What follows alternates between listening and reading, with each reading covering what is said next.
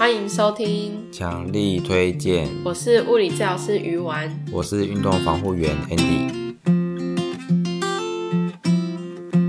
很久没有跟大家聊天了，好久没更新了。对，前阵子在准备演讲，结果后来发现演讲延期，可恶。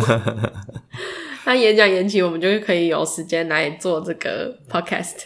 对，不然这个时候你应该在准备演讲。对啊，对啊，烦死了！我们这延后真的是。好，好啦，反正我们今天主要要讲的主题啊，是跟最近时事比较有关的。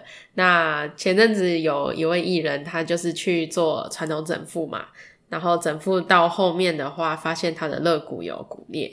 嗯，然后后来就是有一些纠纷这样子。对。那我们这一集的话，没有要讲谁对谁错。我们主要是想要讲我们对于传统整复的看法，就是以医疗有医疗背景的人去看待这这件事情。嗯，Andy 老师也有就是找到其他的关于整复过后骨折的事件嘛，对不对？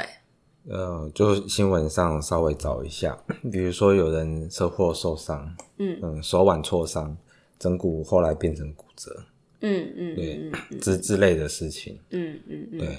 其实整腹啊、推拿啊、按摩啊、油压、指压这些东西，其实在台湾大陆算蛮盛行的。嗯，有一些人遇到一些身体的一些问题啊，想要放松的时候，也是会优先选择这个管道。对。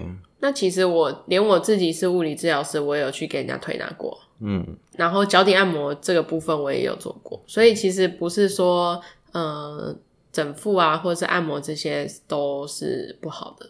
嗯嗯。那其实 Andy 老师也有遇到很多客人问他说：“你会不会敲骨？”对不对？很多啊。嗯。但是我都跟他说我不会。我没有在做这个的。对，就是我们术业有专攻嘛。那我，我自己我自己去按摩的经验，我是觉得就是还是要挑人。嗯，有有一些那个按摩师或者是整复师，他会跟你比较合，所以。你在做的时候，你会觉得做完整体的感觉是好的，整个是放松的。但是有一些人可能就是，呃，你在做的时候，可能沟通上面没有很好的时候，你的整体结束之后的感受度会比较，好像还缺少了什么的感觉。嗯。我自己是这样觉得啦。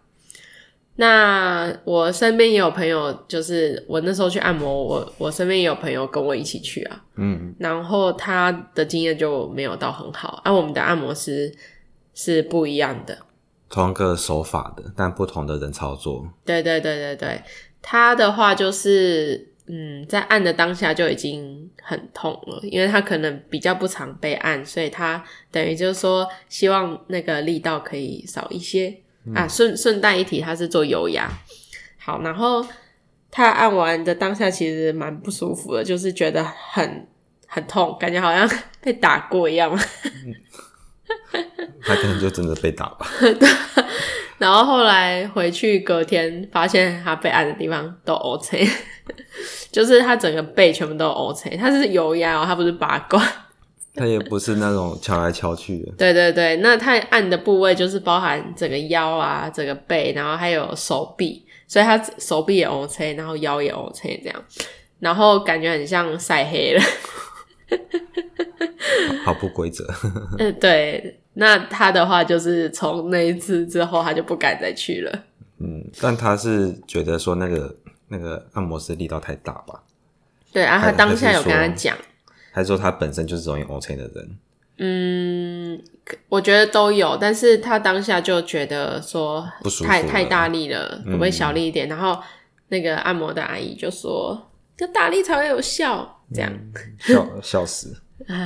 反正反正就是你要你要看那个就是你的按摩师跟他的沟通啊。像我跟他一起去的时候，我我的按摩师就 OK 这样。嗯嗯，对对，所以就就是有一些。不一样的地方。那今天这个新闻呢、啊，比较不是按摩啦，可是它也算是传统整复的一种。嗯、呃，也有一一部分的整复是包含乔骨啊。对，嗯，乔骨就是会动到你的一些关节啊、骨头啊，还有甚至是一些结构的东西。那这一次的新闻事件，它可能就是跟乔骨比较有关。可能你去瞧一瞧，然后当下可能力道没有控制的好。就酿成骨折的事件，这样。就是它会动你关节，要咔啦咔啦那一种。嗯嗯，会扭你的脖子啊之类的那一种。嗯嗯嗯，嗯，对啊。那我们要不要稍微介绍一下那个整复的内容？其实，其实整复它不只是包含刚刚讲那些敲骨，嗯，咔啦咔啦那一种，那还有像那种推拿按摩，然后刮痧、拔罐，还有有些是什么气功。对，对，还有一些经络调整的这些，其实全部都算是整复。整复师，嗯，那那那个就是咔啦咔啦那个也只算是其中这一项这样子。嗯、但是我我觉得好像国人不一定都很了解整复整整体的一个状态嘛。我觉得民众给我的感觉是，大家只认得两个，嗯，一个是按摩。嗯，按摩就有压指压那一种，对。那另外一种就是敲鼓，就是咔啦咔啦那一种。还有拔罐啊，拔罐他们可能自己在家就会自己拔了，或者是他们觉得哦，拔罐去中医拔之类的。啊、嗯，基本上呃，台湾只要是这些类型的，刚刚提到的都算是都算是整复。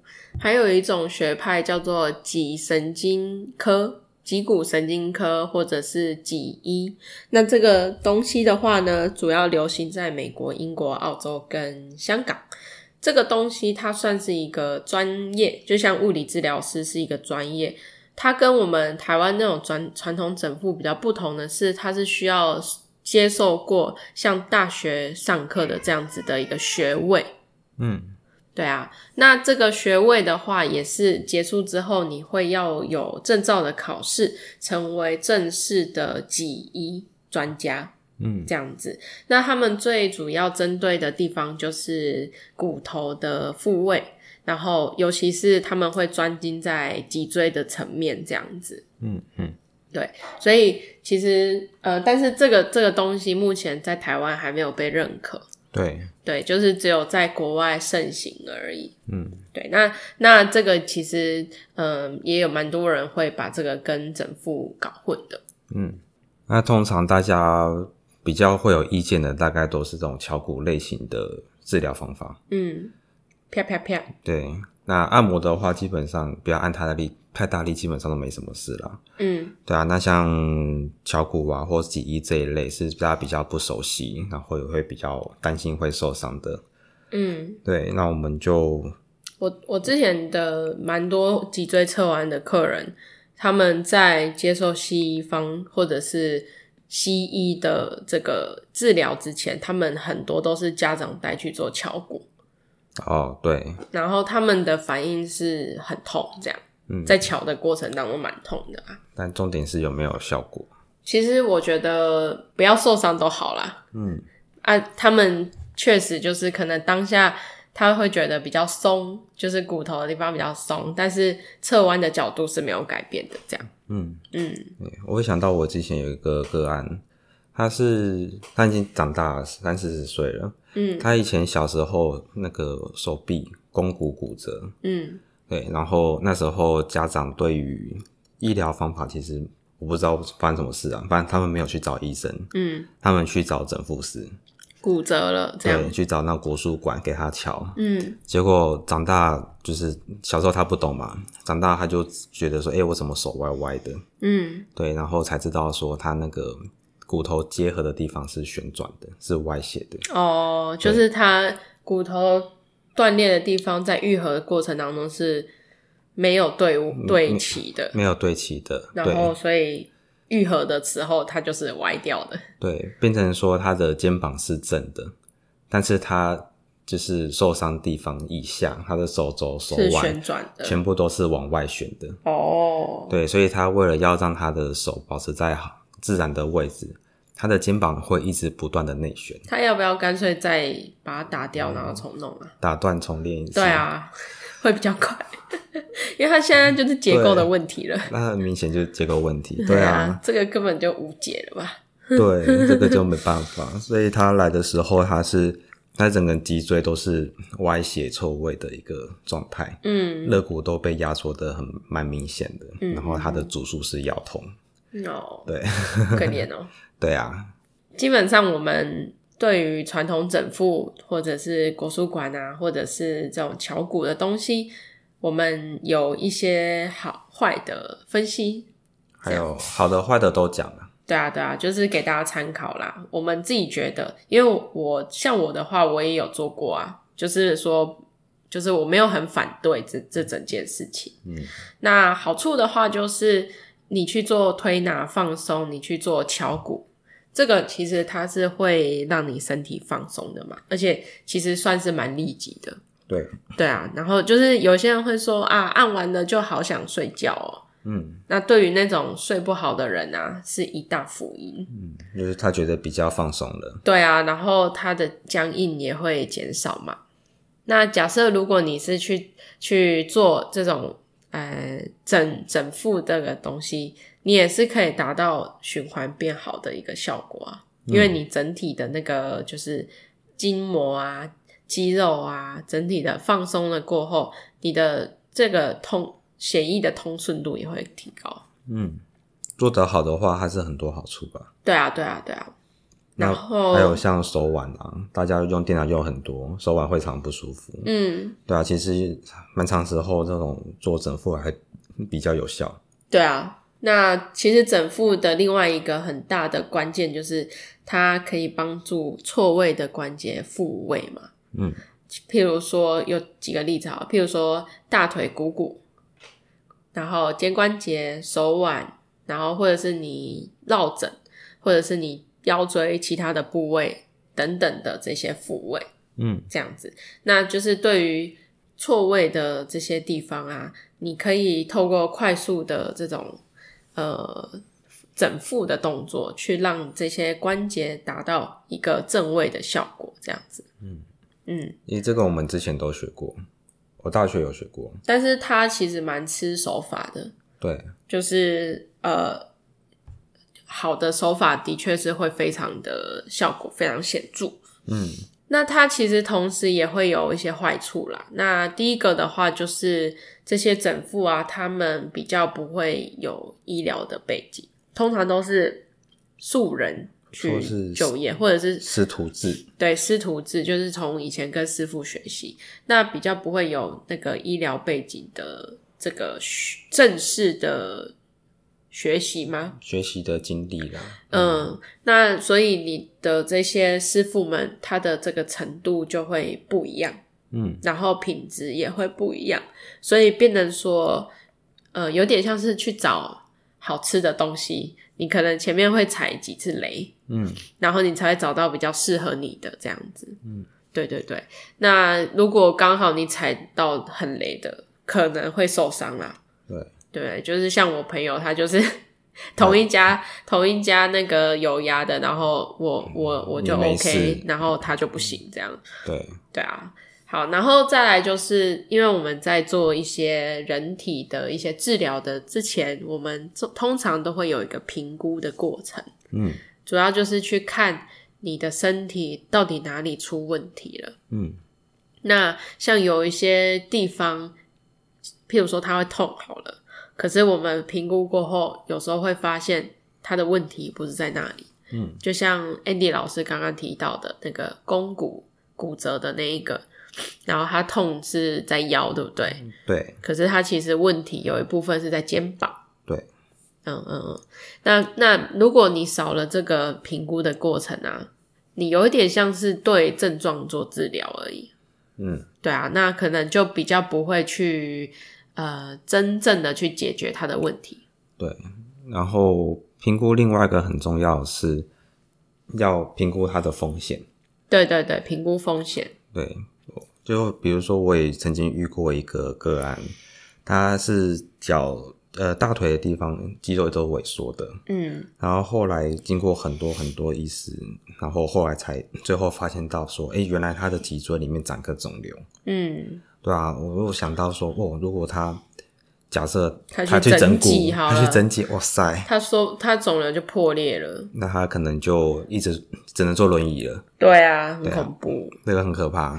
就是我们在学习的时候啊，我们那时候在学校学的时候，其实有一个东西叫做 red flag，就是红旗，就是当你在评估的过程，你看到了这些红旗的东西，你就知道你不应该去碰这个东西。嗯，譬如说，这个人他可能突然间体重掉很多，对对，或者是他这个疼痛啊，不论你怎么做都不会好。对。呃，这些东西可能变成说，他可能要去做检查，而不是在你手上停留太久时间。嗯，那像我的话，我之前遇过一个个案，他是腰会痛，但是他跟我说他是吃饭之后才会腰痛。嗯，然后呢，每一次都是这样子，然后我就觉得，说他根本不是腰的问题，他有可能是胃的问题，嗯，或者是肠的问题。然后后来请他去看肠胃科。他后来都没有回来了，嗯，所以代表说他可能在肠胃道是有一些问题的。对，对对对，但是因为这些传统整复比较有比较少这种评估嘛，所以变成说他比较难去判别说，嗯、呃，什么时候该接这个人，什么时候不该接。嗯，对对对对对。那像而且有一些患者他自己去的时候，他自己去做这些整复的时候，其实他自己也不知道他身上有哪些问题。嗯，譬如说像刚刚那个吃饭腰痛的那个，他也不知道自己胃的问题。嗯，那更何况是如果自己有骨质疏松，或者是呃可能那个小腿有血栓，血栓的，或者是他本身三高，然后没有被控制的三高，或者是他里面长了一个恶性肿瘤，还有。可能有一些关节炎啊，然后急性扭伤这些发炎的问题，不能被做整复的，然后还是去做了，这样就可能会有一些问题。对，那尤其是那个急性的受伤，嗯，这个还蛮常见的，就是可能真的肿起来的那种。对，有遇过，就是他脚踝扭伤，嗯，然后整复之后扭更大。肿更大，对，OK，对，然后反正还还蛮多人的啦。那我都是听我客人讲，因为我没有实际上去给别人整过，嗯，因为我我我自己个人我不喜欢。Andy 老师不太喜欢人家碰他身体，我也不喜欢被按摩，他比较傲娇一点。对对，对 我都听我学生讲了，那他们的跟我分享经验就是。哎、欸，比如说他进去一家店，然后跟他说我肩膀不舒服，他就弄你肩膀，对，他就好，然后就咔啦咔啦咔啦肩膀，对，哦，啊，然后脖子不舒服，好好，我们躺下来，然后咔啦咔啦咔啦，对，腰不舒服就咔啦咔啦，就直接直接先做再说了，嗯，对，我听到的是这样子啊。那当然，这个这些就是可能我们也不是说这一次新闻就是说这个这个师傅他不懂这些啦。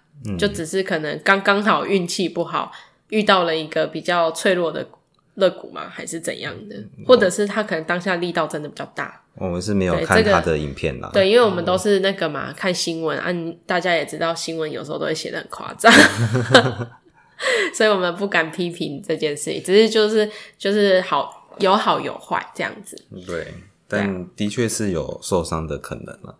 嗯嗯，对，不能说没有没有风险。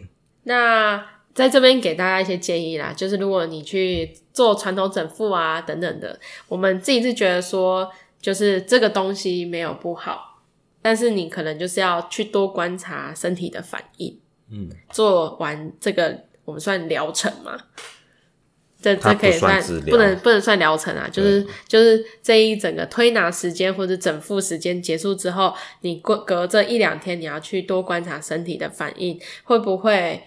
这个问题再复发呢，或者是造成新的问题。嗯，那如果有复发，就是你原本的问题没有被解决，或者是像这个新闻事件有新的问题，骨折嘛，骨裂，可能就要赶快去看医生了。嗯，代表说哦，这个整复方式不太适合你，整脊方式不太适合你，这样子。嗯。我很常遇到就是学生啊，不管是他是腰痛还是膝盖什么之类的问题，嗯，反正他们会很常跟我讲说，他们整完之后过一阵就会复发，嗯，对啊，可能假设三天四天，那好一点也许一两个礼拜，嗯，那反正一、嗯、过一阵一定会复发了，对啊，而而且就是大家有一个认知就是。通常这种传统整复啊，都是推荐的或介绍的嘛。譬如说某某某阿姨，她整完之后，哦，效果非常好。嗯，然后你不是也有腰的问题吗？你也跟她去弄啊。我也腰的问题，我就弄好了。可是大家要知道，就是某一个部位的不舒服啊，它的原因其实来自于很多种。嗯，所以他这个人 A 弄得好，不代表 B 同样不舒服的部位他也会好。嗯，就评估的重要性这样。对，然后回到刚刚会复发这个事情，嗯，所以其实，诶、欸，会复发代表说你有些地方就是没有做好。嗯，对啊。那以我来讲，我是做训练为主的。嗯，那不管你做任何治疗，或者是你做任何的整复，如果你的问题是来自于肌肉没力，那你当然再怎么整都会复发。对，因为整复、推拿、拔罐这种气功疗法不太会去增进你的肌肉量，或者是本体感觉控制。嗯，对对对。所以其实如果是遇到你遇到一些好的整复师，对，搞不好你整完之后再给我们训练。这样来得更快，嗯嗯，来效果会更好，嗯嗯嗯嗯嗯，对啊。那第二个建议要建议大家的是，就是可能如果你有一些内科的疾病的人啊，譬如说三高，你有心脏病，可能先去做检查，然后控制的好，再来整复吧。嗯，对啊，就是怕在整复的过程当中，可能呃有些人主动脉会剥离啊。对不对？就风险了。对啊，嗯、这个就是风险嘛。所以如果你要做这个之前，可能你就先把它控制在一个水平啊。嗯，这边就举个例子嘛，就是有一些人可能心脏是会有一些缺缺血的状态，就心肌梗塞嘛。嗯、那在心肌梗塞前面前期的时候啊，有这个疼痛会疼传到这个肩膀，左边的肩膀。嗯、那这个人他可能会以为他有五十肩呐。嗯，然后就一直去做肩膀的整复，可是其实他是心脏心肌梗塞的问题，这样，嗯，那这个其实很危险，因为如果在那个心脏的那个血流再少一点的话，他就很有可能会有生命的危险。对，总之。不管任何的处理方法，嗯，对，都有好处跟坏处啦，不是说只有一直针对整副这样子。其实物理治疗师也有不好的啦。对啊，医生也有啊。对，医生也有不好，就是有有一部分还是要看你缘分，缘分，还有大家专长。对，还有专长这样子，嗯、就是你有没有做功课？对，所以我觉得大家要挑整复师的话，最好还是要好好去观察一下他的经历。其实，其实好一点的，他们会秀出自己的证照，因为现在还是会有那个传统整复的证书啊。对，不过，但是有些证照是好的坏的，其实我们也不太清楚。嗯，比如说我在网络上也有找过一些人，他在分享他考证照的过程。嗯，比如说他是一个素人，然后他准备了半年或是快一年的时间，嗯、他就考到一个证照了，就是有点像实作，然后笔试这样子，然后考照。对，就帮别人卡拉卡拉了。嗯嗯，对，那当然也有些人，他可能师徒制学了二三十，二三十年，对，那就不好说。对啊，对啊，不好说好不好。所以有可能那个学二三十年的，可能还比较厉害，这样。对啊，对，因为他可能接触到的种类啊，然后老师可能教的不错，这样。对，然后搞不好他没有那个照。对对对对，所以所以其实我们也不太懂。对，我们我们不懂，不懂。对啊，那以我们自己来讲好了，嗯，我们也是树立。很多有受伤的人，嗯，或者是是那种不健康的人，嗯嗯，对，我们一年可能会接触一千多个吧，一千多个，对啊，对，但是，嗯，但我想想问的是说，你觉得我们自己啊，嗯，就是你从一个从零开始好，比如说我们从大学一年级，高中生，没有大学一年级好，大学就开始入这个行业，你你入物理治疗系，我入那个运动医学系开始算起，嗯，大概要花多久时间，我们才有把握？自己独当一面去带一个这样类型的一个去面对这样的族群，嗯，对，我们那我们的学程是这样啦，大一到大三在学校念书嘛，大四在医院实习嘛。那我实习完过后呢，会觉得说我大概五十 percent 的病人可以 handle。嗯，但是我我自己觉得实习完之后还有很多不足的地方，因为毕竟还有很多你没有学过的东西。嗯，所以呢，大约在大学毕业后两年，等于是我整个学了大概六年左右的时间，我才会觉得说我大概可以 handle 八九成。嗯，那一直到现在哦，我现在我现在大学结束之后也快十年了。哇，步入年龄了。我还是就会觉得有这么的一层左右，我还是没有办法处理它的问题。就是把那些红旗的去掉、排除掉之后，对，还有一层，还有那么的一层没有办法完全解决它的问题的。当然，可能我对自己的要求很高啦，我是希望这个人他效果可以维持蛮久的。嗯，对，就不要说只有当下的这个体体会变好而已。嗯，就是我是希望这个是永久性让它变好。那我自己是觉得我还有一些能力不足，所以我们才需要就是在毕业后还有做很多很多其他的进修。嗯。对，所以总共已算算大概六年啊，花六年，对，然后觉得自己可以进入这个自费的，大概九九十 percent 啊，嗯嗯，对，那那当然我我们都不是圣人哦，我们我们都还是分领域的嘛，像我是骨科专长，嗯，如果不不是遇到我这个专长，我一定是转给别人的，我不会把它留在我自己身上，对，不要硬做。好，那如果是 Andy 老师呢？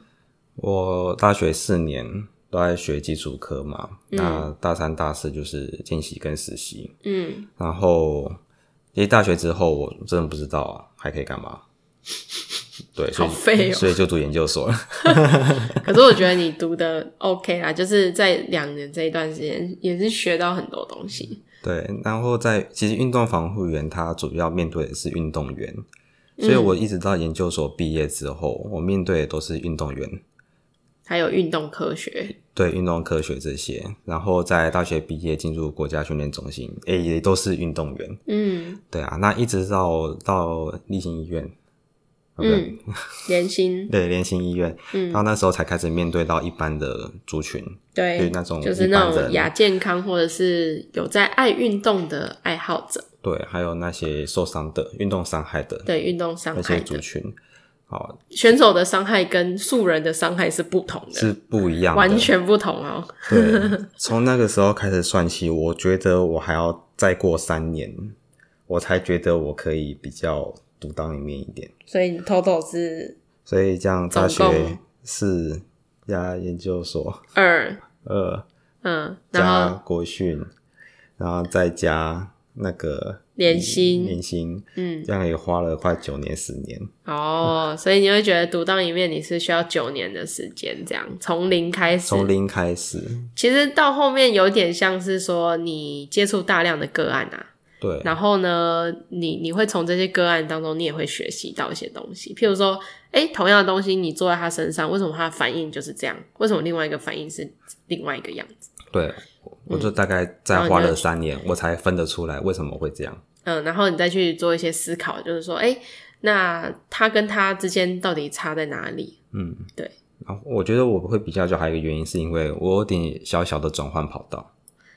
应该说，你从运动员的伤害变成是素人的伤害啦？对对对，这个需要很长的时间去适应，因为运动员跟素人真的差非常非常多。对，因为有一些人。虽然说素人也会运动，但是那个整个整体的那个样子是不一样的，跟选手还是而且年龄层也是有差。对对对对，对啊。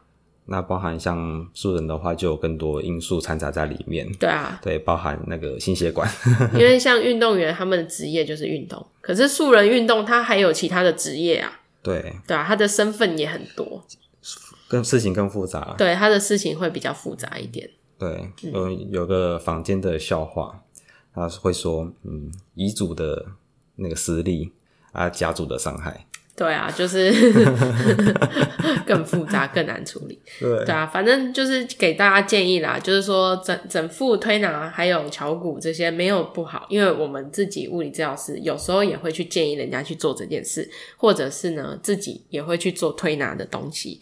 那但是就是变成说，嗯。”你要去多多尝试，看看什么样的才是适合你的。那也要多观察身体的反应。如果出问题的话，你就要赶快去就医，这样子。然后或者是赶快换一一位，不要再一直拖在这个这个师傅当中，这样。嗯嗯，就换个治疗的方法。对啊，对啊，对啊。嗯嗯，好啦，那今今天这一集有点跟着时事走，虽然说我们通常。不会那种像新闻那样立即的那种出出一步，其实是因为不知道想到什么主题，没有啦，就是刚好，看到新闻然后就刚好刚好，然后然后因为就是我们的物理治疗师同行很多都 PO 了这一个东西，延上啦。对，就是它有点像延上。对，然后就想说，那我们就针对这个多多去找。那我身边其实蛮多物理治疗师朋友是有点反对这个，啊，我自己是觉得还 OK。我们是蛮包容的，就是你要。有好，反正就是在各种行业当中，有好的也有坏的啦。对，医生有好有坏的，物理治疗师有好有坏，运动防护员有好有坏，整复师有好的也有坏的。对啊，对，就是没有绝对的好，只是说好的比例多，坏的比例多这样子而已。嗯嗯，好，对大家眼睛放亮一点。没错。对，好啦，那可能下一集中间又会再隔一段时间呐，先跟大家说抱歉。还是要先说新年快乐。应该不会这么久吧？圣诞节快乐！好啦，那我们今天就到这边。好，谢谢大家收听，强力推荐，大家拜拜。